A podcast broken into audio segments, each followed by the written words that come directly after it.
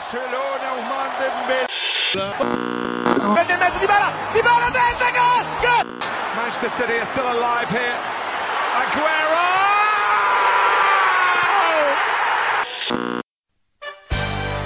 The Arsenal!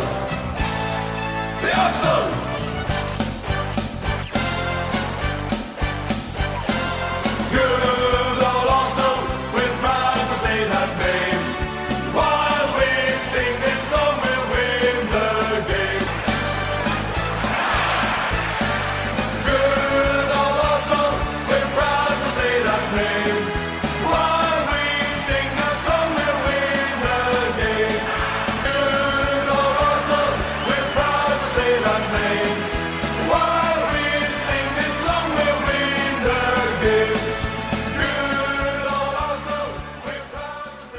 Everyone. Welcome to another special episode of Radio Upside. Uh, I'm very excited uh, to be with our guest today. He is a senior reporter for Football.London and has previously worked for the London Evening Standard. It is an utmost honor to introduce James Benge. James, welcome to our pod. Hi, thank you so much for having me on. Uh, how have you been dealing and coping with all the chaos and news? Uh, it has been very strange. I mean, it's you know, I don't think anyone's sort of lived through um, a period of time quite like this. I think best thing to do is to try and keep your mind occupied, try and keep yourself physically active as much as possible, and um, yeah, it's it has been very strange though. I can't, I could never have imagined going so long without football. Um, very odd times. It is. Yeah, it feels like we're living in one of those apocalyptic movies. Yeah, It's very weird. Yeah. So, uh, talking about the outbreak, how has it affected the league? I mean, there has been a lot of speculation about speculations about what's going to happen next with football and the the league this season. Um, what do you think is going to happen? What will be the outcome? I mean, the honest answer is is I don't know. I don't really think anyone knows, including the the league itself, because you know in the UK the situation is so fluid. I mean, you know, Boris Johnson on Friday he closed the pubs basically, closed pubs and restaurants, and then Monday we're all in lockdown. You know, it has it has changed remarkably quickly, and I mean, it could, you know, I mean, we know we've got a rough idea at least that it'll be three weeks before people are able to, or before the government will even consider people being out and about as usual. So obviously, football is a long way off happening yet. Um, you know, we know that not until April the thirtieth. Um, at the earliest that the league will resume, you know, everything I've heard makes me think that that date is again another placeholder date, and that there's no guarantees it will take place then. But you know, we'll see what happens uh, and how effective the government's lockdown is.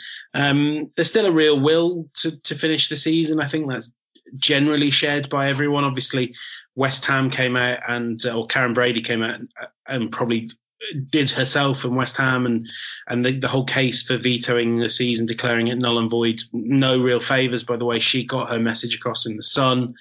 Um, I think most teams would.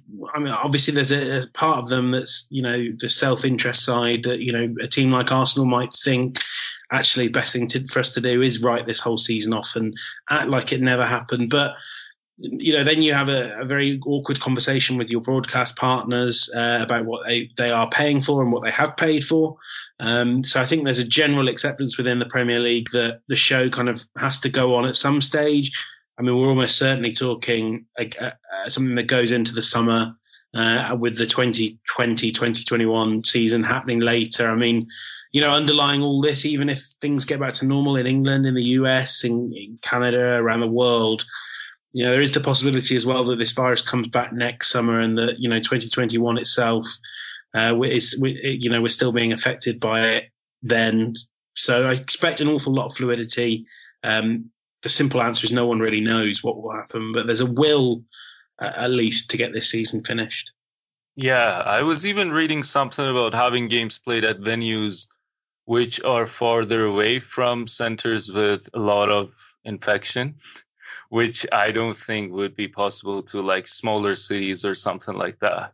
It's it's tough, isn't it? I mean, you know, there's there's so many options, and I don't think I think they're almost at the stage where there's nothing that's too crazy to not at least consider whether it's playing behind closed doors, playing in a different country.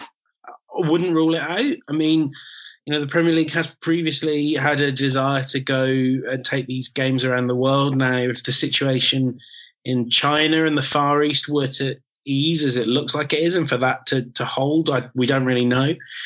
That's a possibility. Uh, it's it would be quite a contentious one, um, but it's one that's worthy of exploring. And I think, you know, the honest answer is no one knows. Uh, but we're kind of at that stage where if you've got a plan, let's just talk it through, talk it over conference calls and all that. Obviously, the Premier League executives are they can all talk to each other very easily, uh, and I'm sure there are an awful lot of weird and wacky ideas being thrown into the mix. Yeah. And you talked about the lockdown now that is happening at uh, the UK, and it's going to affect a lot of local communities. And are are the London clubs taking any actions towards uh, supporting the local communities? Yeah, absolutely. I mean, I'm just getting up um, some notes here that I was sent by Arsenal um, today. Obviously, the, the club I, I, mostly, predominantly cover. I mean, they're giving 100,000 to local charities, 50,000 uh, to the Islington Givings Crisis Fund, and then also, and I think this is quite important, is, making use of the resources they have and directing them to uh, to to clubs. Uh, sorry, not to clubs, to the NHS in particular, um, to primary schools, to, to the to places that need it. So you've got club cars and staff volunteering to drive the NHS staff around. Um, you know, resources being made available for those kids that are still in school. Um, Arsenal do what they can. It's credit as well, I think, to to Chelsea. Um, they uh, their their owner Roman Abramovich has, has basically opened up the hotel on site, the um, Millennium Hotel uh, at Stamford Bridge, and made that available to NHS workers. Clubs are doing what they can. They're making sure as well that the sort of casual match day staff, Arsenal have said, and Man United, other clubs, Brighton have said that they'll pay those staff for any games they miss. Um, so yeah, they're, they're doing what they can. I think you know there's a, a, broader question that will be asked at some stage about you know the fact that players are still being paid hundreds of thousands of pounds a week, and so you look at the hundred thousand Arsenal are donating um, to local charities, and you think, well, that's two days' wages for Mesut Ozil, um, or, or, you know half a week's wages for uh, Pierre Emerick Aubameyang. Is there more that could be done? I do think so personally. I don't think that means that the clubs don't deserve credit for what they are doing, but you know these are, are multi-million pound institutions and, and to be frank some of them haven't really done enough yet i mean i'm not going to name specific clubs but there are some that are even refusing to confirm whether they're paying you know match day staff who who let's be honest keep keep the, the, the you know keep the game going and are, crucial parts of the community um, so there's always more that can be done. I think though that at the moment, at least, uh, there are a lot of uh, there are clubs that are doing the right thing by the game um, and doing the right thing for their local community, which is always encouraging to see. Yeah, and I really like the statement from Arsenal that they said that they will be paying their match day and non-match mm. day stuff. That was a very great move. Mm. Uh, so moving forward, yeah, yeah, go. It's not a cheap thing. Uh, you know, I was told it would be uh, it, the the cost would run into the hundreds of thousands of pounds. Again, though, that's not cheap, but it's not it's not beyond the means of a club like Arsenal to pay that. Yeah, exactly. So moving forward, let's talk about Arsenal a little bit now. Uh, so I'm just going to start with a very general question. How do you how have you seen Arteta's short spell at Arsenal? I think so been, I think it's been really encouraging. Um, I think you're seeing him improve the biggest some of the biggest problems in the squad. I mean, you know, under Unai Emery, that defence and the midfield that protected the defence was absolutely porous. I mean, you know, there were games where Arsenal were sort of massively outdoing their their own XG, and then their XG against um, was very much, you know, it, it, spoke to a lot of lucky draws and a lot of lucky victories. Um, and he started to solve that. He's, he's given them, the defence a more solid base in front of them. I mean, it's quite rare now that you see an opponent counter-attacking and they're running into a lot of space and it's only Granit Xhaka or only one of the, you know, midfielder protecting the defence. Um, there's a lot of drilling discipline. You can see these patterns of play being built, whether it's you know things like Xhaka drifting into left back to to free up the left back to to to bomb on, or you know whether it's um, some of the interplay down the right. You know the idea of having one of the fullbacks tuck inside. Um, so that you know you can see there's a plan there. There's an identity. I think obviously that you know there are always fans that aren't happy with their lot uh, and think of expect a lot from Arsenal, which they they absolutely should.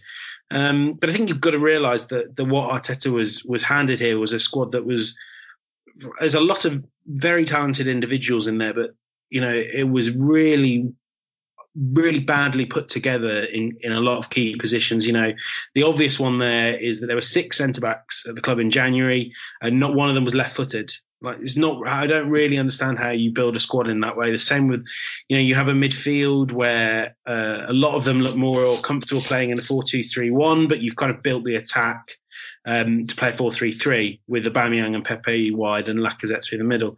Um, I think a lot of people will tend to blame Raul Sanllehi for that, and I think there's sort of questions to be answered, but even then, a lot of he, he, he's almost been building on the fly. Um, it was you know very frustrating the way that Arsenal lost their their captains as well. There's still a void of leadership in that squad, um, which Arteta will look to address. But you don't have high quality uh, people in the dressing room like Arteta himself was.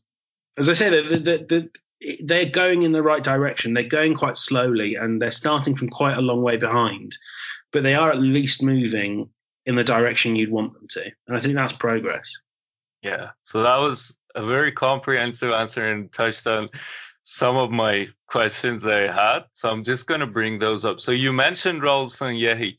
Do you think the board in general, so Sanllehi, Edu, and all those people who are involved in recruitment, and then if you go one tier up, uh, the case, do you think they have like they have the intention of building a squad that can contend for the Premier League?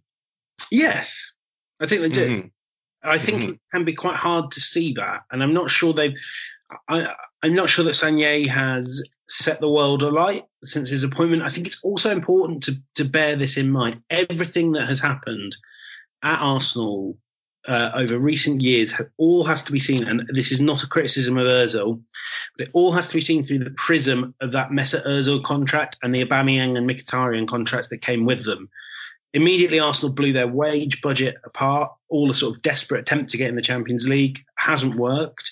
Um, and you know that has financially it has seriously hamstrung Arsenal not being in the Champions League whilst paying these big Champions League wages. I remember talking to Josh Kroenke about this in the summer, and it was a point he really hammered home to us. This is a club that is paying Champions League money to its players and is not getting Champions League football. Probably won't get it next season either.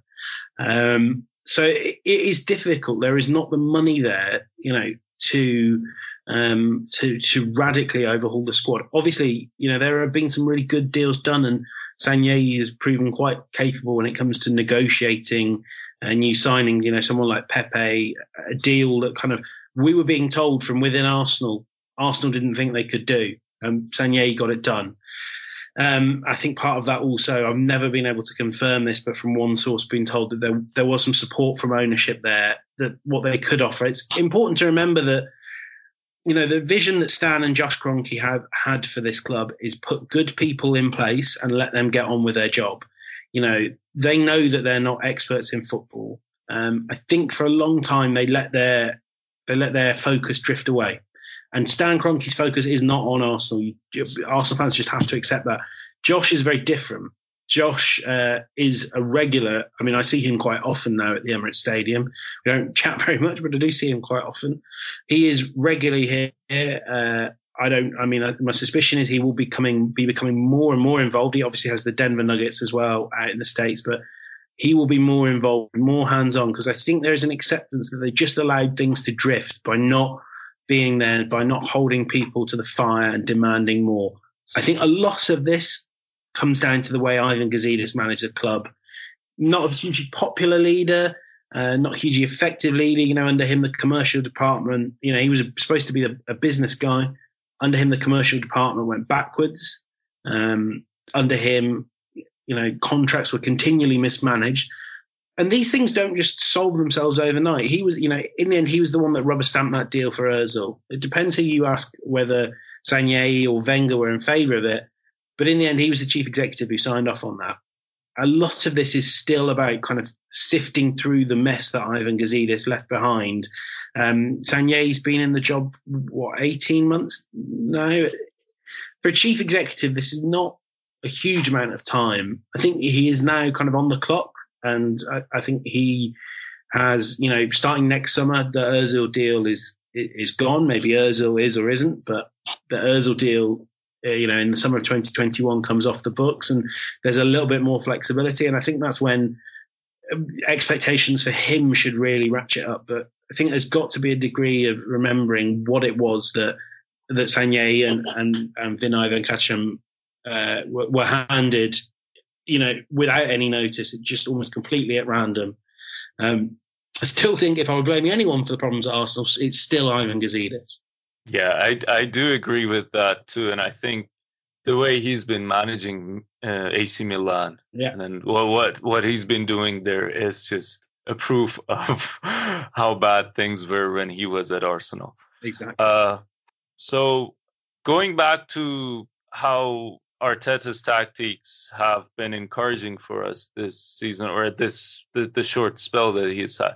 Do you think he'd be able to achieve anything big with the current squad? Um, I think he could get in the top four and win a trophy.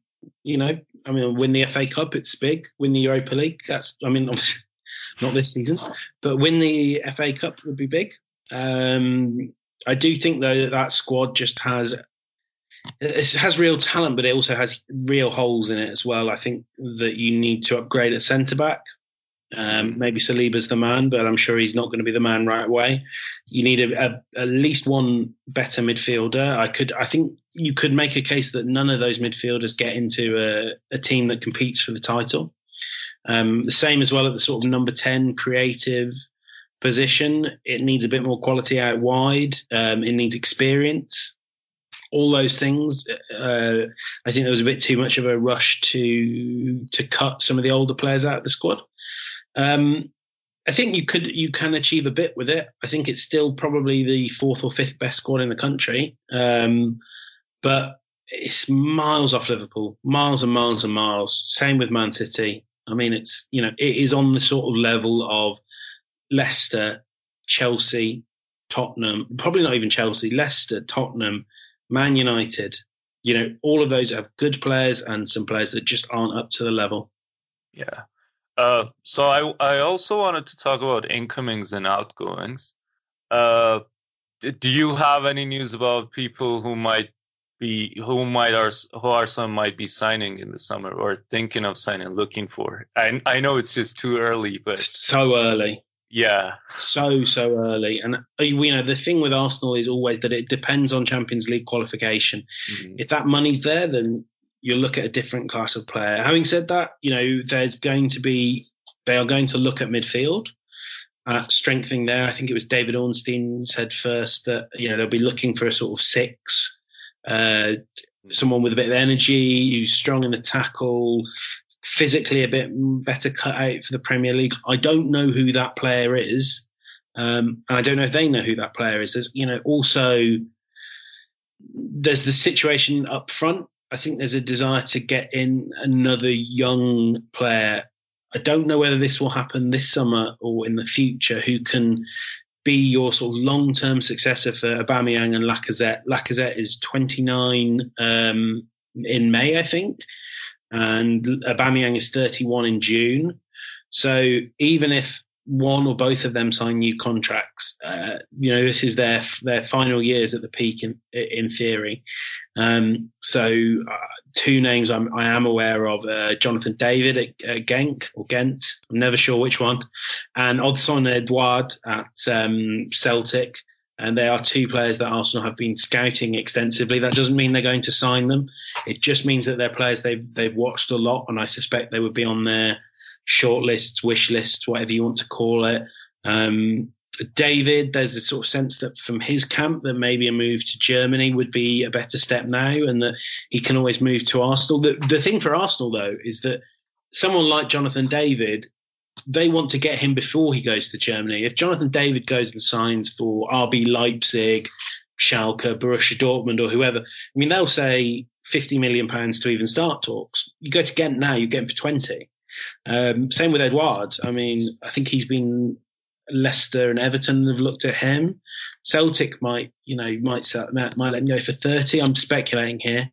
Um, if he goes to another Premier League club or goes to Lyon, like Moussa Dembele did, then that's 50 million pounds. That's it, it, it's a major investment. So I think Arsenal's what I can say is that Arsenal's strategic priority is getting these players before they go to the, the sort of next tier. You know, next time they sign a player like Nicolas Pepe, they don't want signing from Lille. They want signing from Angers. I think that was Angers he was at before. You know, they want to do more deals like Guendouzi eight million pounds more, you know, 20 million for 25 million for Tierney, 25 million for Saliba. Um, that's the sort of deals they're looking at. So I think a few fans might find this window quite frustrating. I don't know. I mean, at the same time, if they qualify for the Champions League, there might be a view that we need that top quality midfielder, um, you know, a guy that can dominate the game and that they might pay a bit more money for him but I think you should be expecting them to look at players that are younger, that aren't already established European stars, and then potentially that gets topped up with one real big money purchase every year. Finance is dependent, and obviously it all depends on Aubameyang and Lacazette as well. So yeah, that brings so many questions. Mm. Uh, well, first of all, uh, about Aubameyang and Saka's contract deal, do you think they will be signing?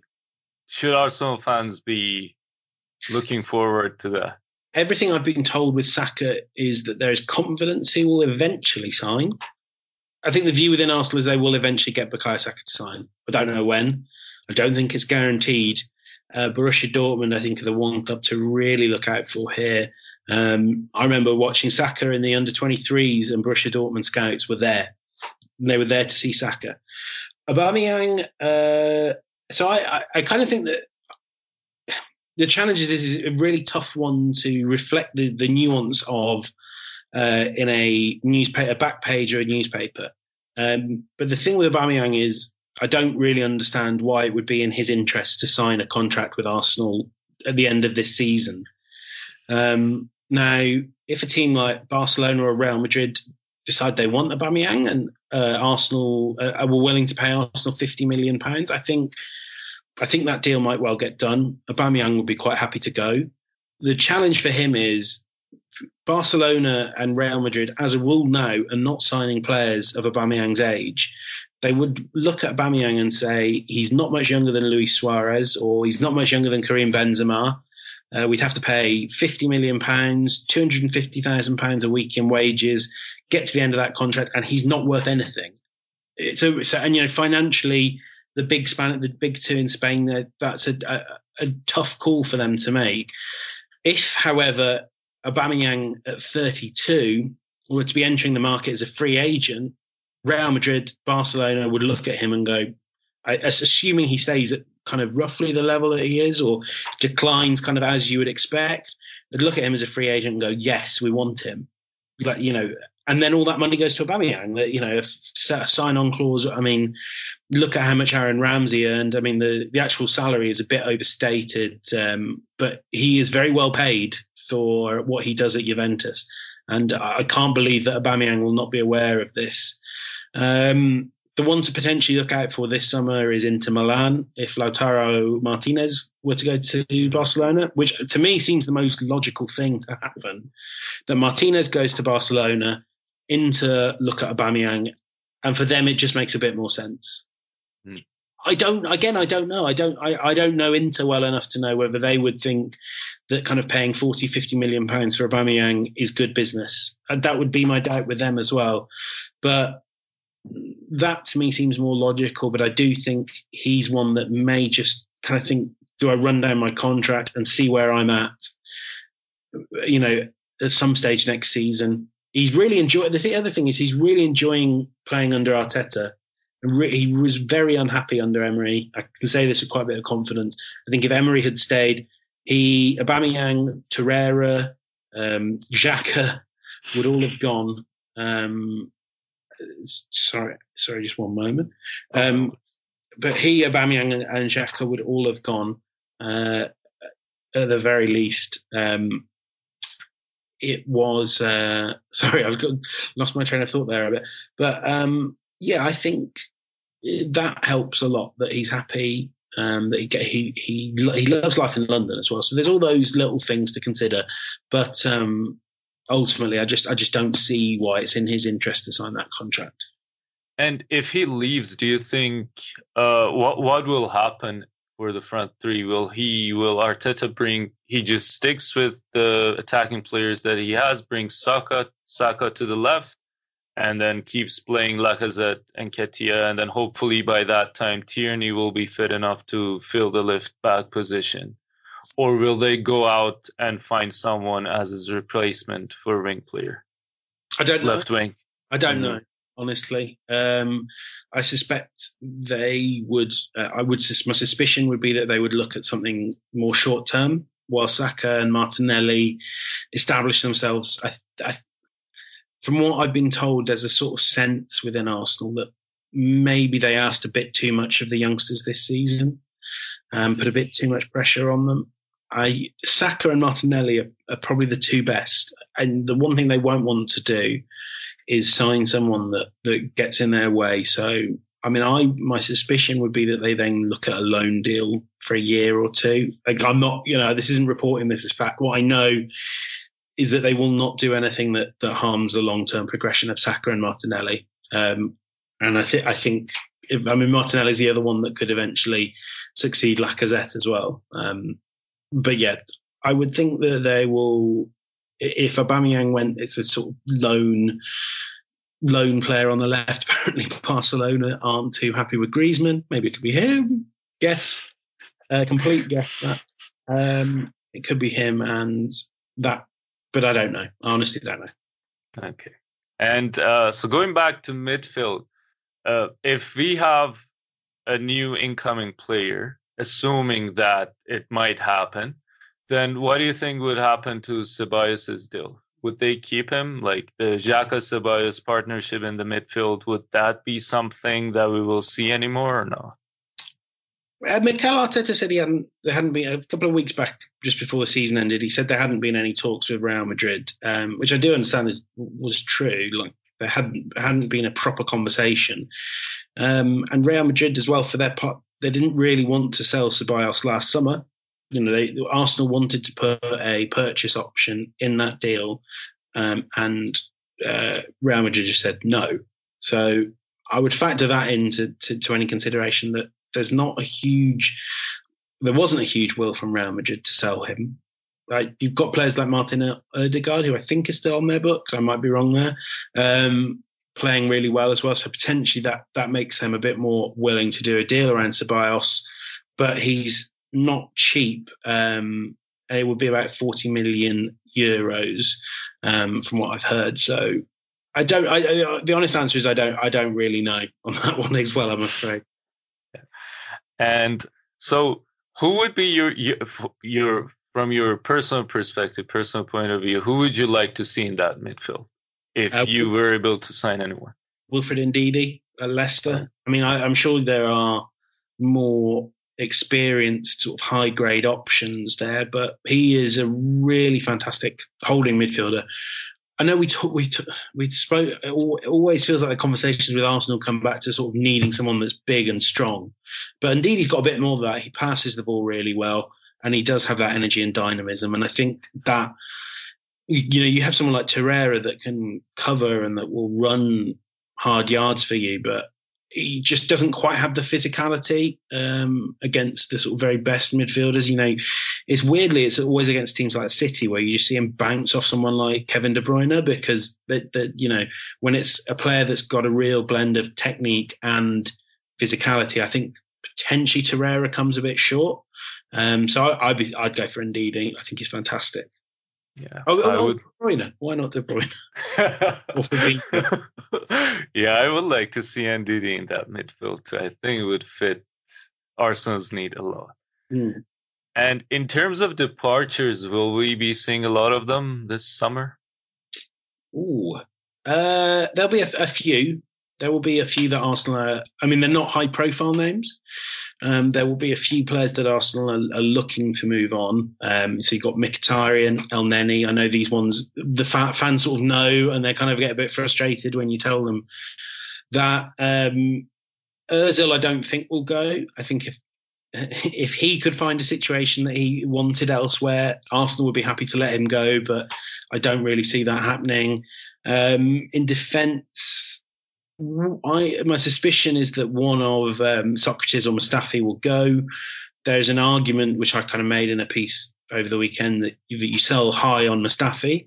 Um, but I remember talking to Sokratis a few weeks ago about his future, um, and it was quite surprising how, you know, the impression he'd always given was he was sort of here to sign his contract and then he'd move on.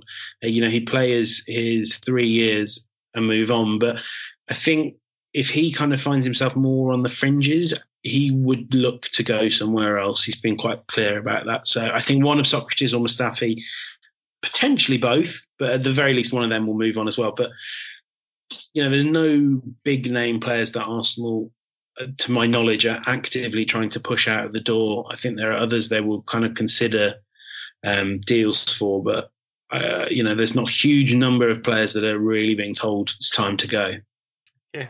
And now that we've talked about the defense too, do you think Upamecano will be something no. that Arsenal can do? No, definitely not.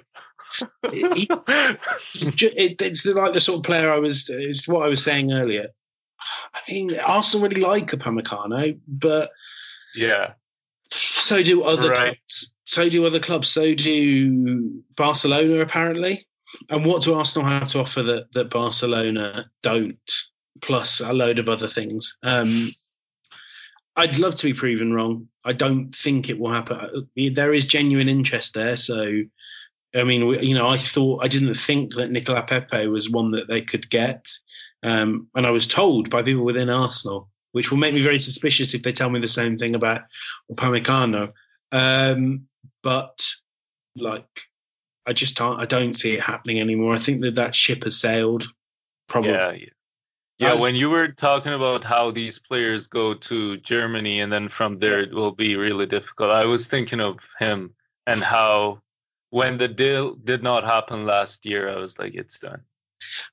In Arsenal's defence, you know, they had to make a they had to make a call there between um, uh, between a, a winger and a defender, and obviously they didn't really expect Laurent Koscielny to to go in the way he did. So that kind of changed how they had to approach things at the back. And they, you know, they got Saliba as well. So I mean, potentially, I don't really think it could have happened even last summer. I think I don't. I just think is one of those players that Arsenal fans get very excited about, but that really there was it, it was never as likely as people might have liked. Yeah, and so you mentioned Koscielny, I wanted to talk about the captaincy saga at Arsenal too. It's been crazy in the past, I don't know, ever since Thierry Henry has left. Before then? yeah. We had Koscielny leaving like that in the summer, Van Persie, Fabregas. I don't know if you remember anyone else. We've never had a stable, and then we had Xhaka recently, right? Mm. So all these different players and Arsenal's captaincy, and now Aubameyang, he might be leaving. Mm. Uh, do you see anyone standing up, stepping up, and taking that role, and then leading the team, and someone who would be a viable option in this current squad? So Hector Bellerin is the the obvious name here. Um, I do think there's more to him than maybe his detractors think, just as an individual.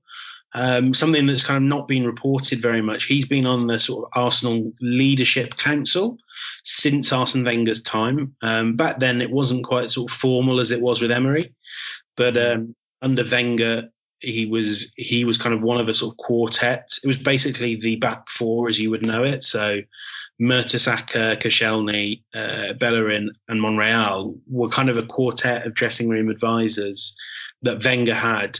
Um, also, he's someone that has, unlike others, he's kind of rejected the chance to go elsewhere to play for Arsenal. PSG, when Emery was in charge, tried to sign him. Um, obviously, we know about Barcelona as well. Um, all that kind of makes me think at least there's something there about how, that he is a captain that values Arsenal. I know that obviously players like Fabregas, Arsenal means an enormous amount to them, but I think the way in which the captaincy's been handled is it, and this goes right back to Wenger, goes back to Henry, um, arguably even a little. I mean, yeah, but Henry would be the main one. It's just been something that you give to someone to beg them not to leave you, a gift to sort of say, "Please don't ditch us." there's a really good book by um, Sam Walker of the Wall Street Journal, which I know that interestingly, before he left, Ivan Gazidis was very keenly aware of, talks about how the one thing that unites the great teams in sport is captaincy and having great leadership. Um, and Arsenal just almost the complete opposite. I mean, I remember a press conference when um, Arsene Wenger was asked uh, in the game before he hadn't had a cap- had he had a captain for the second half, and he realised he hadn't. And look, it's not the be all and end all, but there's just this void of leadership. And, you know, when you see a, a team that kind of folds under pressure, that, that, looks so mentally weak, how can you not, you know, put those two together and, and see the the common common link there? Um, I mean, you know, Xhaka, I think, could also have been a really good captain for Arsenal. Um, I think a lot of this, the, you know, I remember people would always say to me, um, particularly before Arteta came, you just don't, you know, people within Arsenal, I remember saying, you don't see what it is that makes Xhaka so good. That means he always starts. I think a lot of that is about the, the, the, the stuff off the pitch. Always, always the hardest training player as well at the club, a, a model professional, and those sort of things matter as well in terms of captaincy. I don't think he could have it back. I think he even kind of came out and said he wouldn't feel comfortable wearing it anymore, um, which I think is perfectly understandable. Um, beyond that, I don't see many of the other squad that are, captain material to me. Maybe Guendouzi, uh, if he can get his head down. Uh, I like, I really like how he bends the rules a little bit. I think that's actually something I'd like to see in a captain, someone that you know knows where the line is and isn't kind of afraid to to step over it. Um, but I mean, Aubameyang is great with the young players. He's really, you know, got a paternal role almost with them, but he's not he's not an Arsenal club captain. He's not a club captain of any team because it's just not it's not who he is. It's not in his nature to be that sort of person issuing the rallying cry. He's a leader, but he's not a captain. If you if you know what I mean. Yeah, I, I do agree that the role, you know, the the meaning of the captaincy role has changed within the club, and as you just truly mentioned, it's just for begging people to stay, which is not the best way to handle it. Yeah. So um, about Bellerin uh, and him and Holding, they've been playing on and off. Bellerin had had some more time to play, but Holding has been off even this the the game squads for a while now. Mm. And they have huge talents, both of them. Mm. And I think Arsenal fans, we were really excited about them two coming back after their injuries and then becoming integrated in the squad and helping the team. Do you think they can become an integral part of the team any soon or even ever? Especially yeah, with holding. I can. Um, holding I think the best thing for holding right now would be something like what Calum Chambers did at Fulham alone next season. So he's playing week in, week out.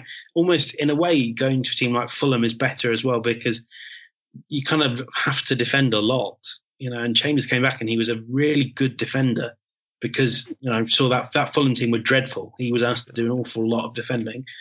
Bellerin, I think he will be there. He just needs a full preseason. Um, mm. He's been playing through injuries. I mean, there's the you know he got a lot of criticism just before the um, just before the COVID nineteen break, for want of a better term. But he was he was playing with an injury, another injury. He, you know, he's going to keep pick, keep picking those up, whilst he's still kind of getting back to full strength in his knee um, and things like that. Like, yeah, I think so. I mean, I wouldn't say I would say with Bellerin, I think it's highly likely that it he will be a regular part of the Arsenal team for as long as he kind of wants to be.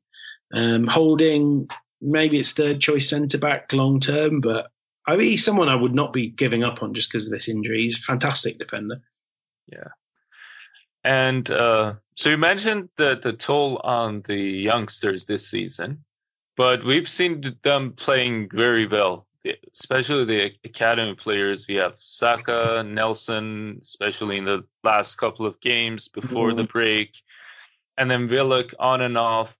Uh, do you know or can you uh, let the Arsenal fans know of any other ac- academy players that they should be looking forward to?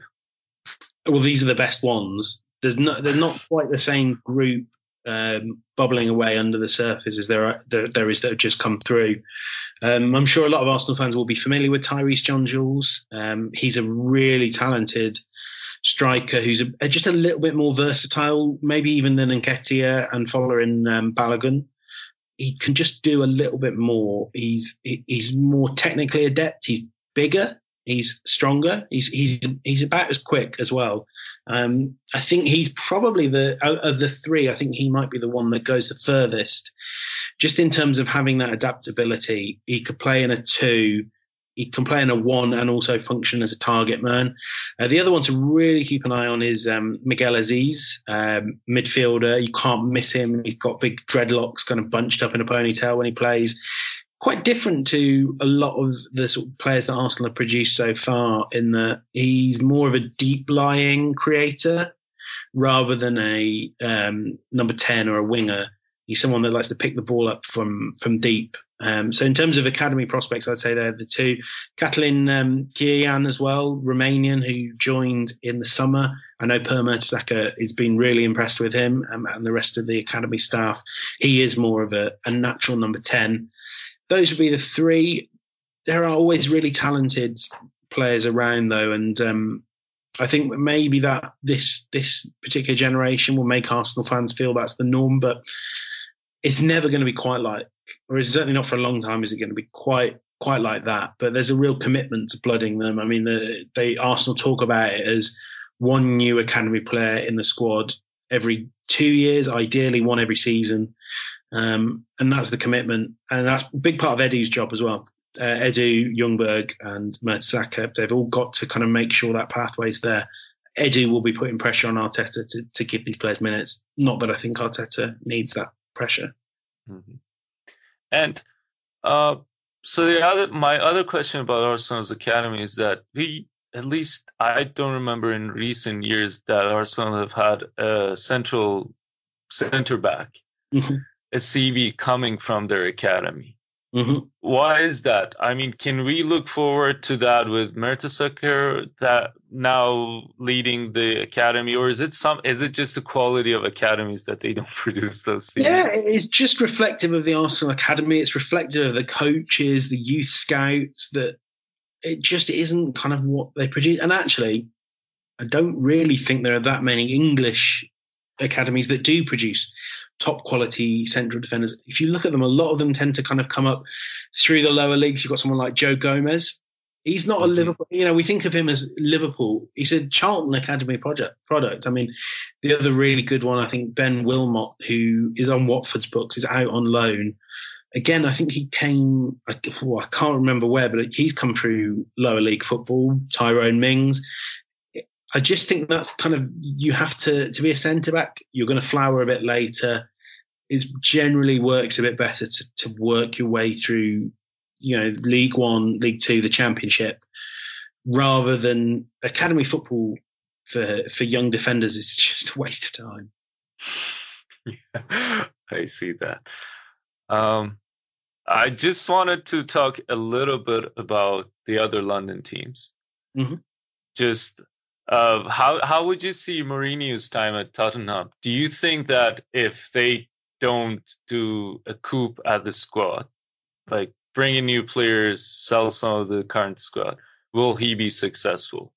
No, not really. Um, think I think Pochettino got more out of that squad than I think that squad was necessarily capable of. I mean, you look at the sort of the options in central midfield since Moussa Dembele has been on the wane have not been very good. I think Harry Winks is a, a good player, but Eriksen often was their best natural central midfielder. I really like Lo Celso, but um, I think he.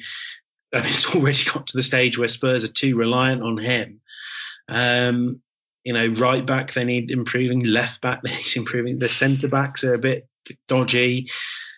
I just, I think actually this isn't necessarily a, ref, ref, a, a, spell that's going to be reflective of Mourinho having lost it Mm. so much as it should just serve as a reminder of how good Pochettino was to get that much out of that squad. Um, I mean, he will. He, I'm sure he will want a big overhaul. He'll want to bring in experienced players. That's also not how Tottenham, as far as I'm aware, and I'm not, you know, I don't know as much about Tottenham as about Arsenal. I don't really think that's how they plan to proceed for the future. You know, they won't be, if he says to them, I want to sign Nemanja Matic, obviously they won't. It, Matic just signed a contract extension. Um, but if he says that, Tottenham would turn around and go, that's not really the sort of player we want to buy here. Um, Jose, you know, got players like Ryan Sessegnon, that's where they want to invest their money. Um, I don't think it's a great stylistic fit, cultural fit between the two. I don't see it lasting. I don't even think he'll get to his third season, to be honest. Okay. Um, so you think the overhaul will not happen? Um, I think there will be. I don't think there's ever. I don't think we ever really seen huge overhauls in the space of a, a season. Um, and if if we do, we see them at teams like Man City, who have a lot of money, um, and who knows what will happen with them. Tottenham, the money's not quite there. There, there is money to spend, but they've spent like 240 million in the last year. It's kind of happening incrementally. I don't think that we'll kind of wake up one morning and it will be like five players have gone, four have arrived. I think it will happen slowly over a number of years. I don't know if Mourinho though is the man to to see that through. Mm-hmm. And uh, just one last question about Chelsea. Do you feel like the the management there will give enough time for Frank Lampard to adapt to his new role? Yes. It, I mean, Lampard is one of the few managers that, that come in and, you know, it's they they have that sort of cachet with the with the Chelsea fans. Frank Lampard is a is a Chelsea icon. He will always have the backing of the fans, and that is always a huge part of it. I think also a lot of these Chelsea young players look up to him, and I remember when Lampard took over. I think the expectation was that Chelsea probably wouldn't make the Champions League, uh, the top four, um, particularly with you know so few, with no the only player that they could sign being Kovacic and the rest being young players. I think, uh, from what I've heard, they're very impressed with the work he's done. Um, it could be better, but then you look at the summer. If you could add Ben Chilwell to that squad, if you could add Sancho to that squad, um, maybe one sort of grade A striker to compete with Abraham. Um, I think that you know there's a there's a, again there's such a fantastic young core there, and I think Lampard is probably the one person who I would trust to bring it out. Great, thank you so much, James. I really enjoyed our talk, No, and yeah, hopefully we'll have you back on the pod again soon. Be delighted to. Thank you so much. Sure, thank you so much.